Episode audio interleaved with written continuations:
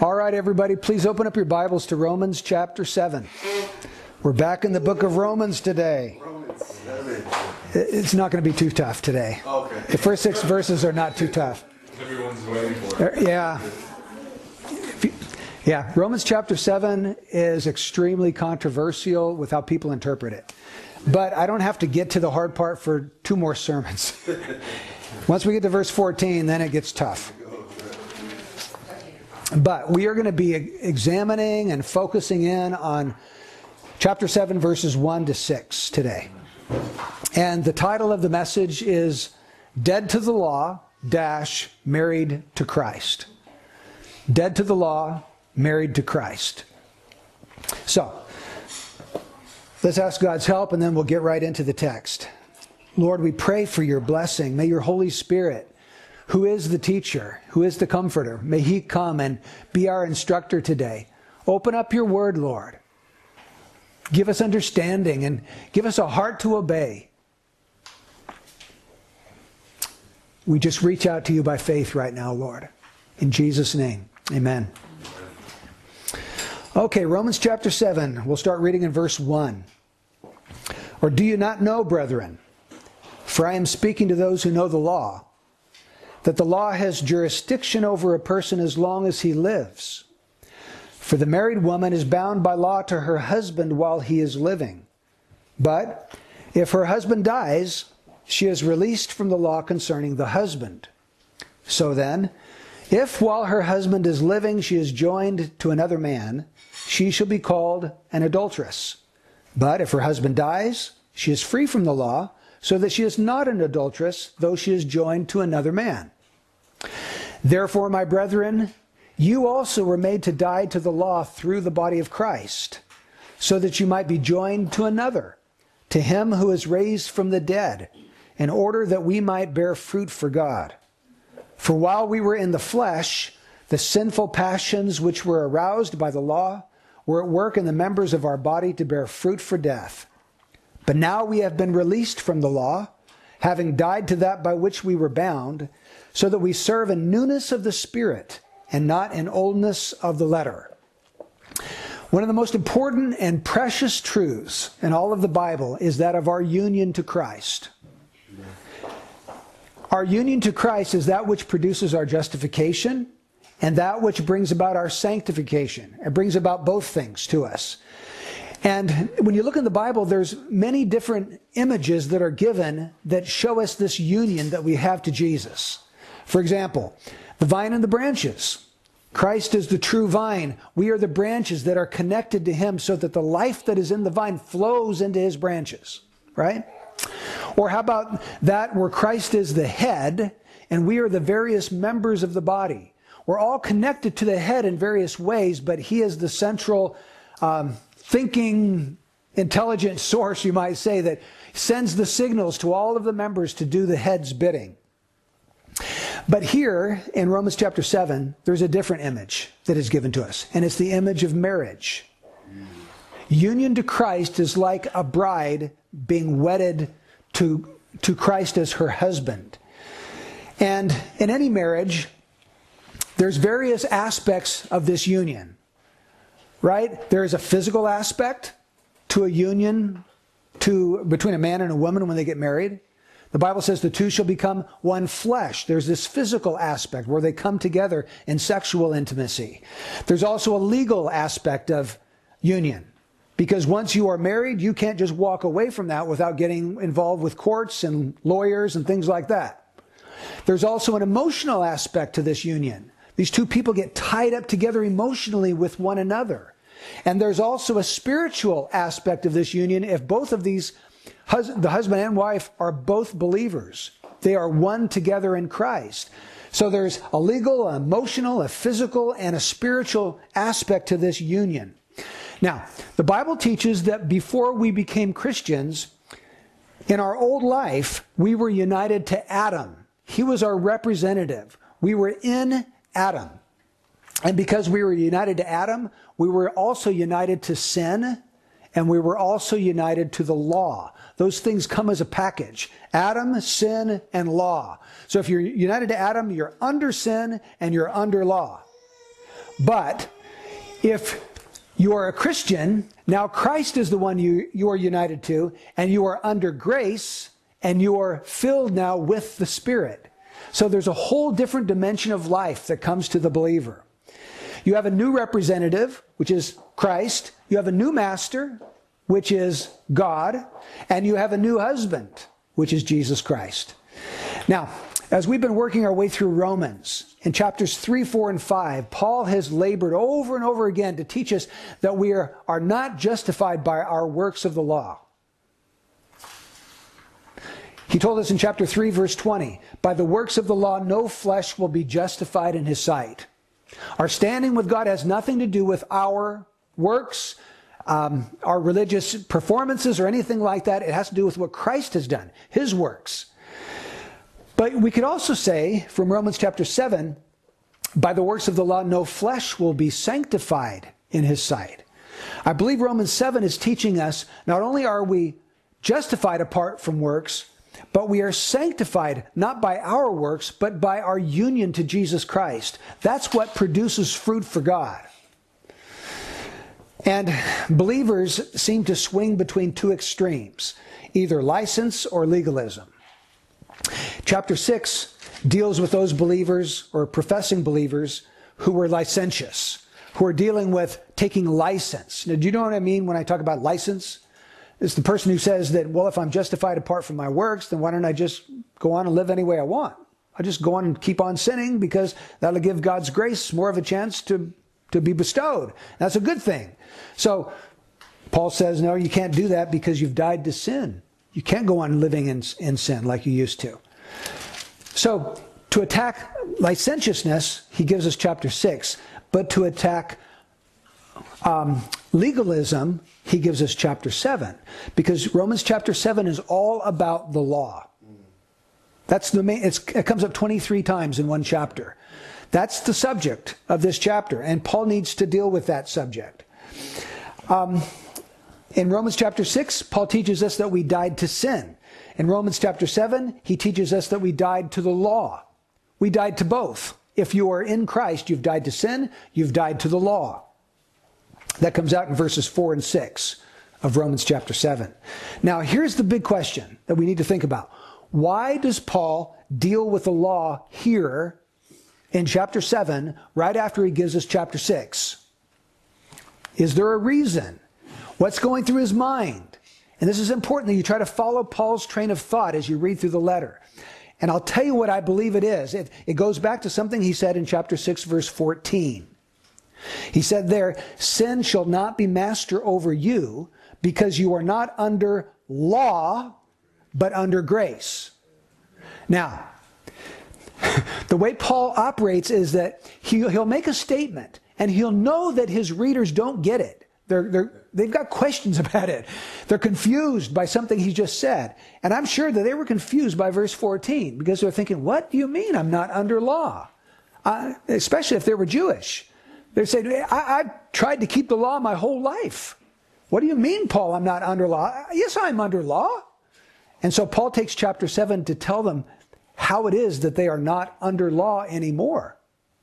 See, under law means under the jurisdiction or under the dominion of God's law.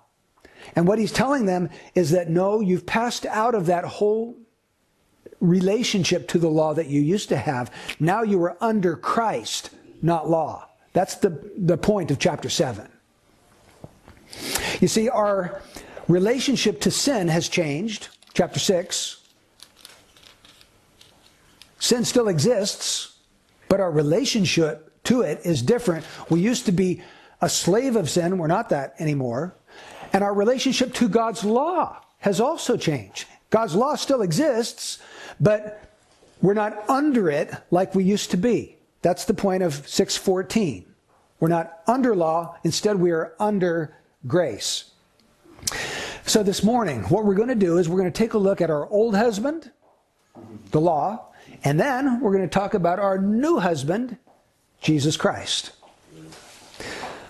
Now, what is the point of the first three verses of Romans chapter 7? Let's just read it over again. Do you not know, brethren, for I'm speaking to those who know the law, that the law has jurisdiction over a person as long as he lives. For the married woman is bound by law to her husband while he is living, but if her husband dies, she's released from the law concerning the husband. So then, if while her husband is living she's joined to another man, she shall be called an adulteress. But if her husband dies, she is free from the law so that she is not an adulteress, though she is joined to another man. Now, here's the point the law has jurisdiction over a wife while her husband is alive. So, let's say that you are the wife in a relationship, you have a husband, um, you are not free. Let's say you don't like this husband. You're not free just to leave him and have a sexual relationship with another man. The Bible says you're an adulterer if you do that. But if your husband dies, no problem. You're absolutely free. You can be married. Paul says in chapter 1 Corinthians 7, you can now marry, but in the Lord. That's his only stipulation. But you're free to marry. So th- that's what he's getting across. Law has jurisdiction while the husband is alive, but as soon as the husband is dead, it has no more jurisdiction over you. You're not an adulterer any longer if you marry another man. Okay.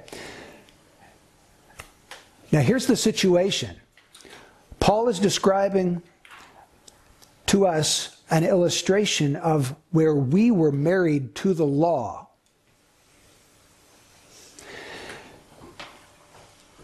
And try to picture this. Even if you're a man, try to pretend you're a woman this morning because you're married to a, a, male figure, and the male figure is the law. And this is an arranged marriage because you cannot remember a time ever in your life when you were not married to Mr. Law. It was arranged for you. This is also a formal marriage because you don't call him honey or baby or sweetheart or whatever. you call him Mr. Law. It's very formal. It's also an unhappy marriage. Not because your husband is bad or because your husband is unfaithful. Mr. Law is not a bad man, he's not a sinner. In fact, if you look at Romans 7, verse 7, it says, What shall we say then? Is the law sin? May it never be. Or verse 12, so then the law is holy and the commandment is holy and righteous and good. The law is not sinful. Mr. Law is a good, faithful man. In fact, he's got none of the filthy or disgusting habits that other men have. He's a respectable man. He's an impressive man. He's meticulously faithful to you, and he treats you exactly as you deserve. So, what's then the problem? Why is this marriage unhappy? Well, it's because he's a perfectionist. He's definite and he's precise, and you're casual and easygoing. He's so picky. Nothing you ever do will ever satisfy him or please him completely. You clean the house and you think you've done a great job, and he comes in with his white glove and he wipes it across the counter and says, But what about that? You cook him your, his favorite meal, and he, everything's either too hot or too cold or too spicy or too bland or too something. There's always something wrong. No matter how small your deviation from perfection is, he will expose it back to you. And more than that, he treats you like an employee, not like a wife. There is no tenderness in the relationship, there's no affection, there's no love. You are an employee with him in a business relationship. And the worst thing is that every night he gets out this big black book and he writes down every mistake that you've made during the day and everything short of perfection. He writes it all down and he keeps it so that when you get into an argument with him, he opens up his book and he says, But what about that? What about this?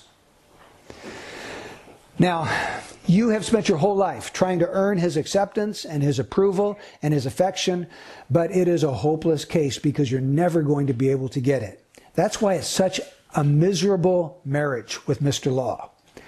And this marriage has also produced some children, it's produced some kids. Notice verse 5. It says, For while we were in the flesh, the sinful passions which are aroused by the law were at work in the members of our body to bear fruit for death. It's been a very fruitful marriage. It's produced lots and lots of children. But it's, it's all fruit for death. It's the wrong kind of kids. You say, well, what are their names? Well, these kids, there's lots of them. They've got lots of different names. They have names like immorality, impurity, sensuality, idolatry, sorcery. Then there's little sister enmities and big brother strife. And then there's jealousy and anger and disputes and dissensions and factions and envying and drunkenness. And the list goes on and on. Lots and lots of wicked little children. It's been very fruitful. And you say, what, what a terrible life that would, have, that would be. Well, it's not completely terrible because if it were not for Mr. Law, you would never know perfection. You might get the silly idea that you actually made it one time, but that's a silly idea because you never did. While you're married to him, you're trapped in a loveless, joyless, hopeless relationship. And you begin to wonder is there any hope for anything different? Well, that brings us to our second union. Because in Romans 7, verses 1 to 6, there are two marriages described. The first one is to the law, the second one is to Jesus Christ, which comes out for us in verse 4. Notice he says, Therefore, my brethren, you also were made to die to the law through the body of Christ, so that you might be joined to another. You were released from the first husband so that you can be joined to the second husband. And who is it? Well, it's the one who was raised from the dead. And the, the reason for that joining is so that you and I could bear fruit for God. In the first relationship, we bore fruit for death. We had to be uh, separated from the first husband and joined to the next one so that we can start bearing fruit for God. You see, if your focus is law, you're going to bear fruit for death. You have to be joined to Christ, and out of the fullness of that new relationship with Christ, you can begin bearing spiritual fruit for God. But that's, that's the only way it can happen.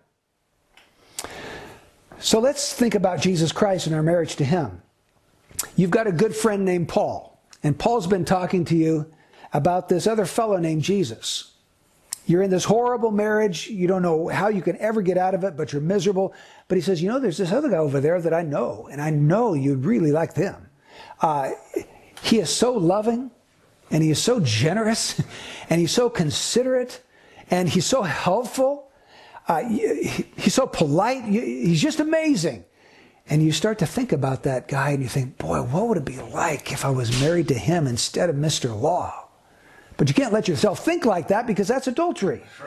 He's still alive and you're still alive. You can't think like that. But at the same time, you can't get him out of your mind at the same time. And you think, well, what options do I have? Well, I'll just marry him too. I'll have two husbands. Oh no, that's polygamy. And the law condemns that. I can't, can't marry two men. Well, how about if I just divorce Mr. Law and marry Jesus Christ? You can't do that either. Because you are alive and Mr. Law is alive. Only death can make it possible for you to be released from that first union. Or if Mr. Law was unfaithful, you could be released from that union. But the problem is, he's never going to be unfaithful and he's never going to die. Because the Bible says, until heaven and earth pass away, not the smallest letter or stroke shall pass away from the law until all is accomplished. The law's not going away. He's not dying, and he's never going to be unfaithful. So you are kind of stuck. So, my goodness, what, what is even possible? Now, if he died, you could marry somebody else because you took a vow till death do us part. But there is the possibility of death. Or the preacher said, as long as they both shall live. So, is there any possibility that he would die? No.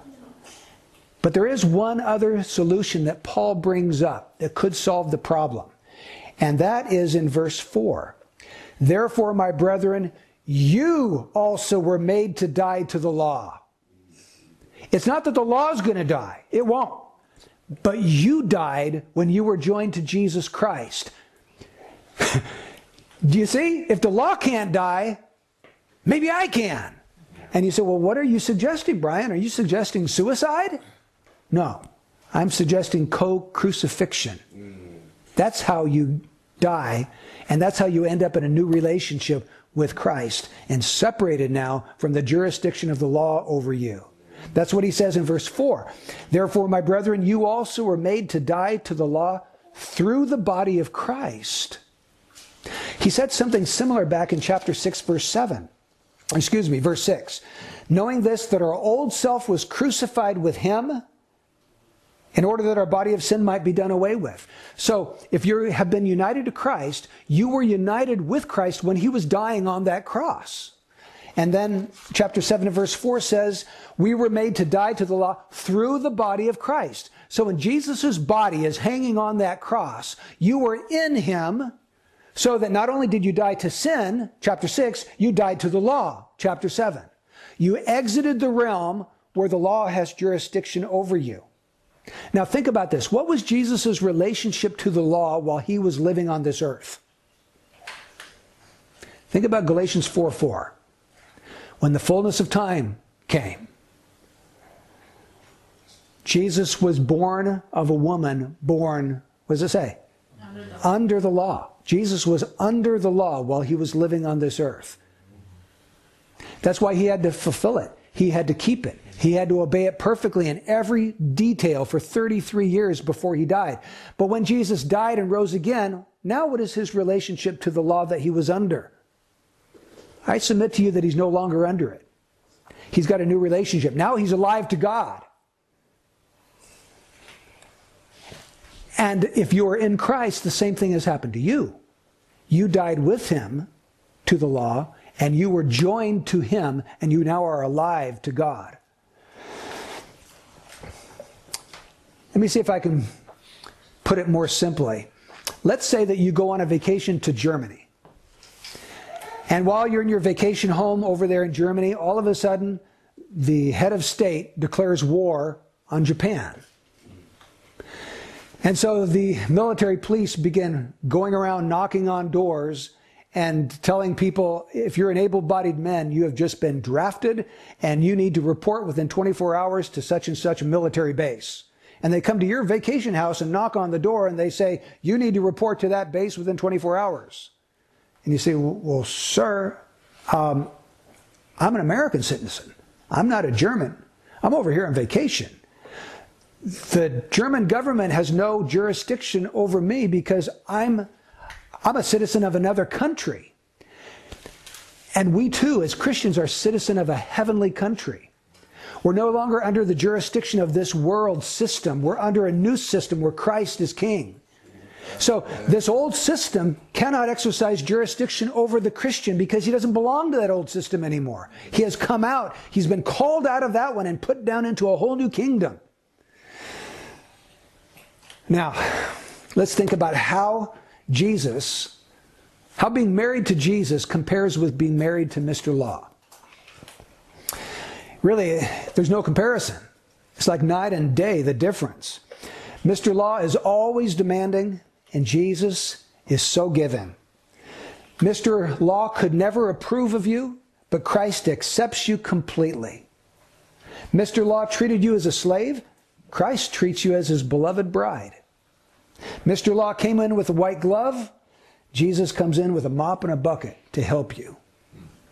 Mr. Law demanded that you be like him, and Jesus makes you like him. So there's a world of difference in these two marriages that we're describing. Now, there's also kids that are born out of this second marriage, too.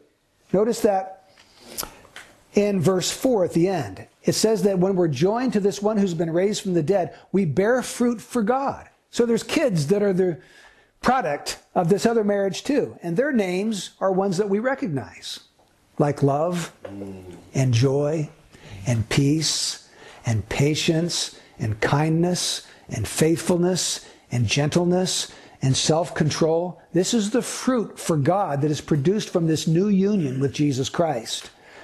And remember that big black book that Mr. Law would take down every night? First thing Jesus does when you marry him is he takes that down and he burns it. And it's gone. It's forgotten and you are forgiven. And there is nothing against you ever again. Now, how does all of this, how does our marriage to Christ change things in the believer's life? Well, I'm going to mention three things to you. Number one, we've got a new desire. When you marry Christ, there is a new desire. Verse 6 says, But now we have been released from the law. I'm, stop and just think about that sentence. But now we have been released. Released. It had its grip on us. We were in a covenant with it, covenant of marriage with it. But we've been released. Verse 4 we died to the law. We were released from the law. But let's keep going. Having died to that by which we were bound, so that we serve in newness of the Spirit and not in oldness of the letter. Now, notice we still serve. When you become a Christian, it doesn't mean that you stop serving. You still serve, but the Christian doesn't serve out of this sinful, selfish, lazy spirit. Everything has changed. We served under the law, and we still serve under Christ. But notice verse 6 says, We do not serve, we do serve in newness of the Spirit, not in oldness of the letter. That describes how we used to serve. This letter, this external code that was imposed on us from without that we had to meet.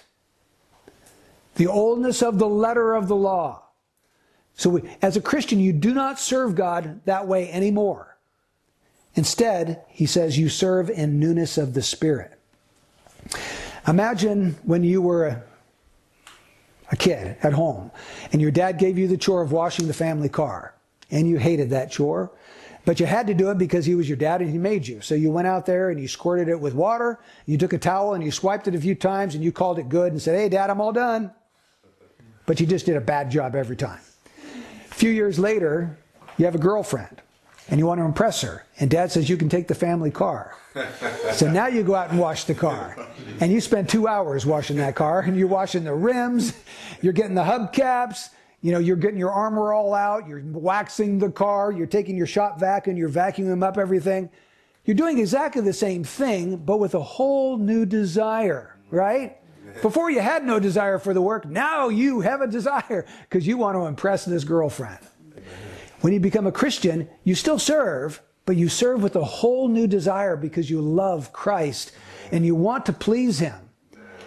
In fact, Ezekiel chapter 36, verse 26 says, I will give you a new heart, and I'll put a new spirit within you, and I'll remove the heart of stone from your flesh, and I will give you a heart of flesh. See, new desires rise up in a new heart that God gives at regeneration when you're born of the Spirit. So, when we're born again, we start serving the Lord not because this external law is imposed on us from without, but because of this inner desire that comes within our heart as the Spirit of God works within us. The newness of the Spirit, not the oldness of the letter. And that should always be our attitude. When you serve God, is it, I have to? Or is it, I get to? It should be I get to. Because the Spirit of God works in us to want to please our Lord. Uh, sometimes I think, you know, I'm so thankful for being part of our church. So thankful for that because I get to be really involved on the front lines of ministry. If I was stuck in a megachurch of 10,000 people just attending services, I think I'd be miserable because life is more than just going to meetings. Life is about serving Christ. And folks, you get that opportunity. We all have that opportunity of, of serving in newness of the Spirit, not in oldness of the letter. We get to make disciples. We get to serve God. We get to serve one another. So, if you find yourself saying, Well, I have to do this, or I have to do that, start changing your mindset. I get to do this because God calls me to it. And He's worthy of any devotion I give Him. So we have a new desire that God gives to us. Uh, we also have a new power. Under the law, the only power we had was our own flesh. Look at verse 5. It says, For while we were in the flesh, the sinful passions which were aroused by the law were at work in the members of our body to bear fruit for death.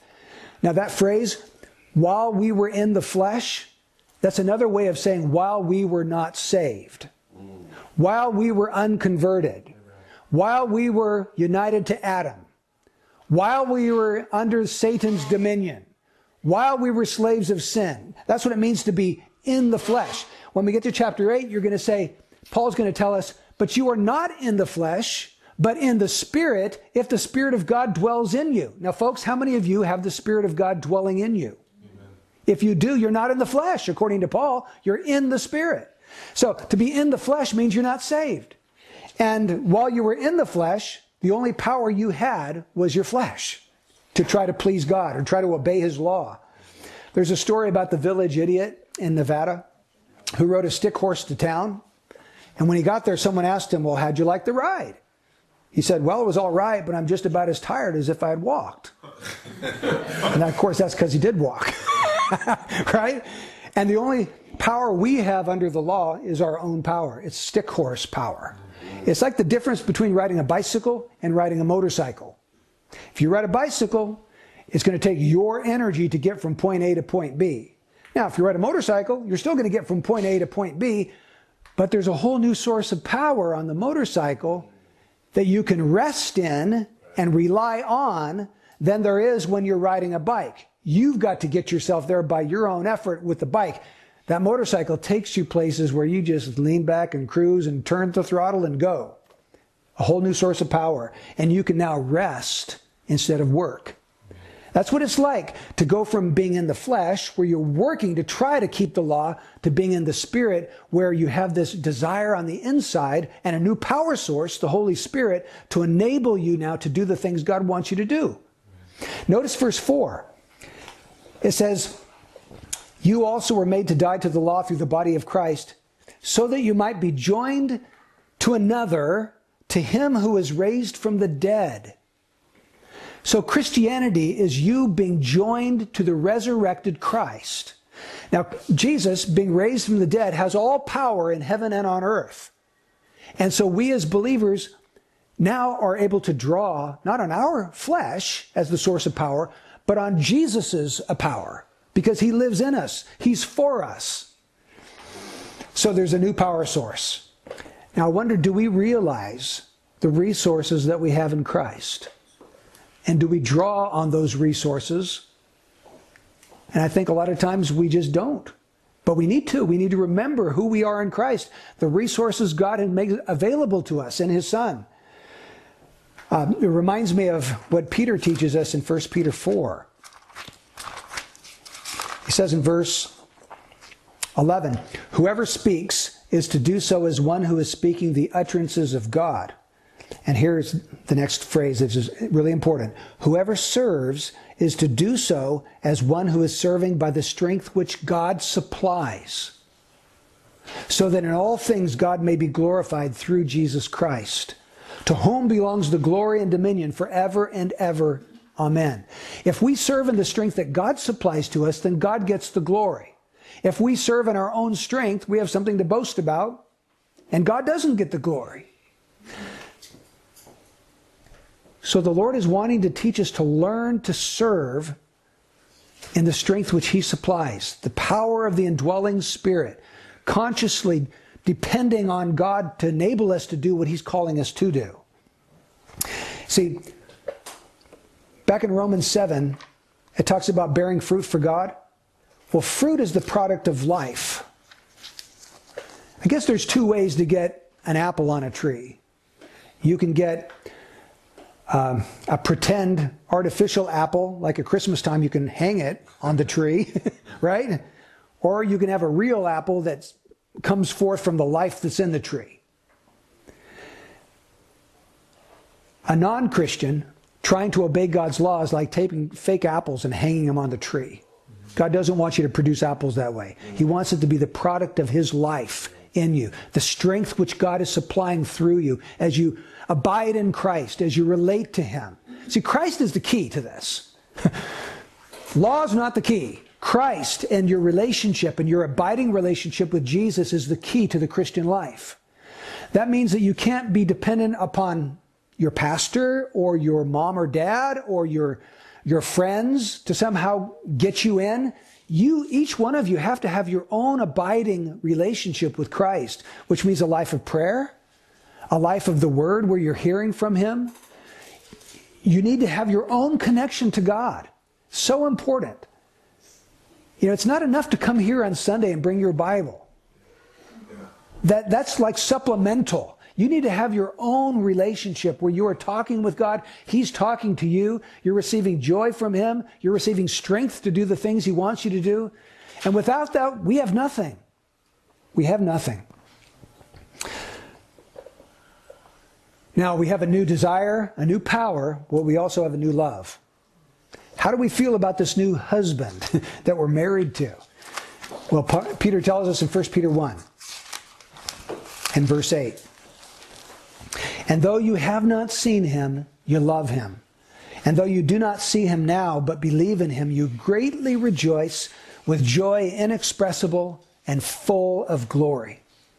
You see, God wants a loving relationship with us, not a legal relationship. Do you know the difference between a legal relationship and a loving relationship? A loving relationship is where you just come to him because because you love him and you know he loves you.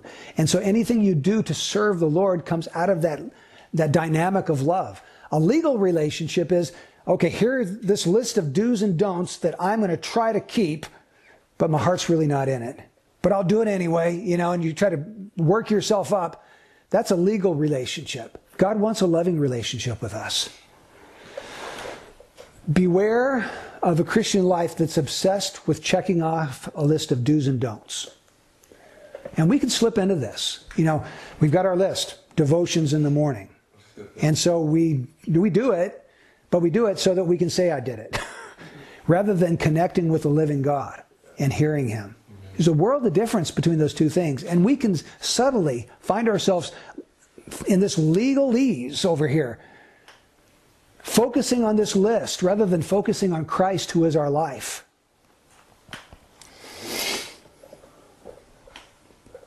Colossians chapter 3 and verse 1 says, Therefore, if you have been raised up with Christ, keep seeking the things above, where Christ is, seated at the right hand of God. Set your mind on the things above, not on the things that are on earth. For you have died, and your life is hidden with Christ in God. Set your mind on Christ, the things above.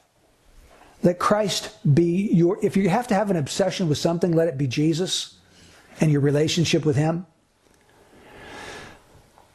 Try to imagine two young women who are each hopelessly in debt. They're, they're in debt up to their eyeballs, $100,000 each. And they've both got their own plan of how they're going to get out of debt. The first young woman says, Okay, I know what I'll do. I'm going to get a job. And I'm going to work. And I'm going to work really hard. And over a period of time, I'll be able to pay off this debt. So she gets a job. She starts to make payments. And she realizes it's not enough. So she gets a second job and a third job. And all she ever does is work.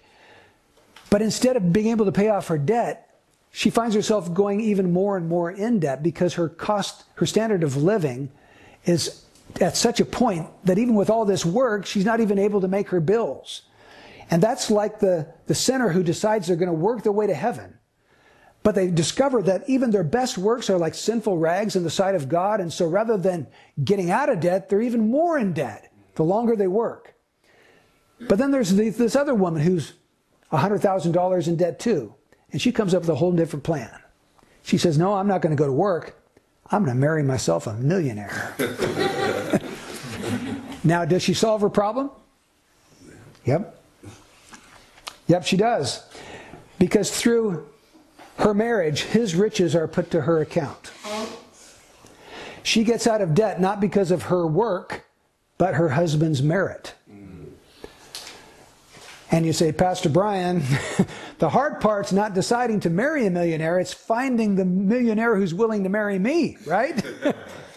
and I've got good news for you. I've got gospel for you.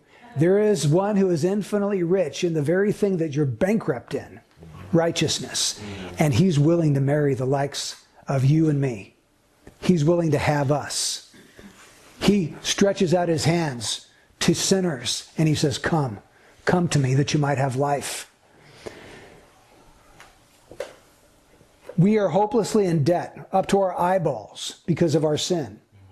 And Jesus Christ is the only hope you and I have of ever getting out of debt. If we don't get out of debt in this life, we are going to be paying on that debt for the next life forever in hell, and we will never settle the debt. You need to settle the debt now before you die, during your lifetime. And so, my word for any of you here that are not yet believers in Jesus Christ, you don't have that relationship, that saving, loving relationship with Christ, marry him because he's offering himself to you this morning. And all you have to say is, I do. I will. I will have you, Lord, as my husband, as my life, as my all. And you will find that his riches will satisfy for all of your demerit. Amen. If, if you're not yet a believer in Jesus Christ, turn to him right now in your heart and put your faith in him. Trust him. Believe in him. Surrender yourself to his rule and say, Lord, I will follow. Let's pray. Lord, want to th- thank you this morning for delivering us from the law which we could never satisfy, which we could never find approval or acceptance from, and placing us in that beautiful covenant relationship with Jesus who satisfies all things for us. Thank you, Lord.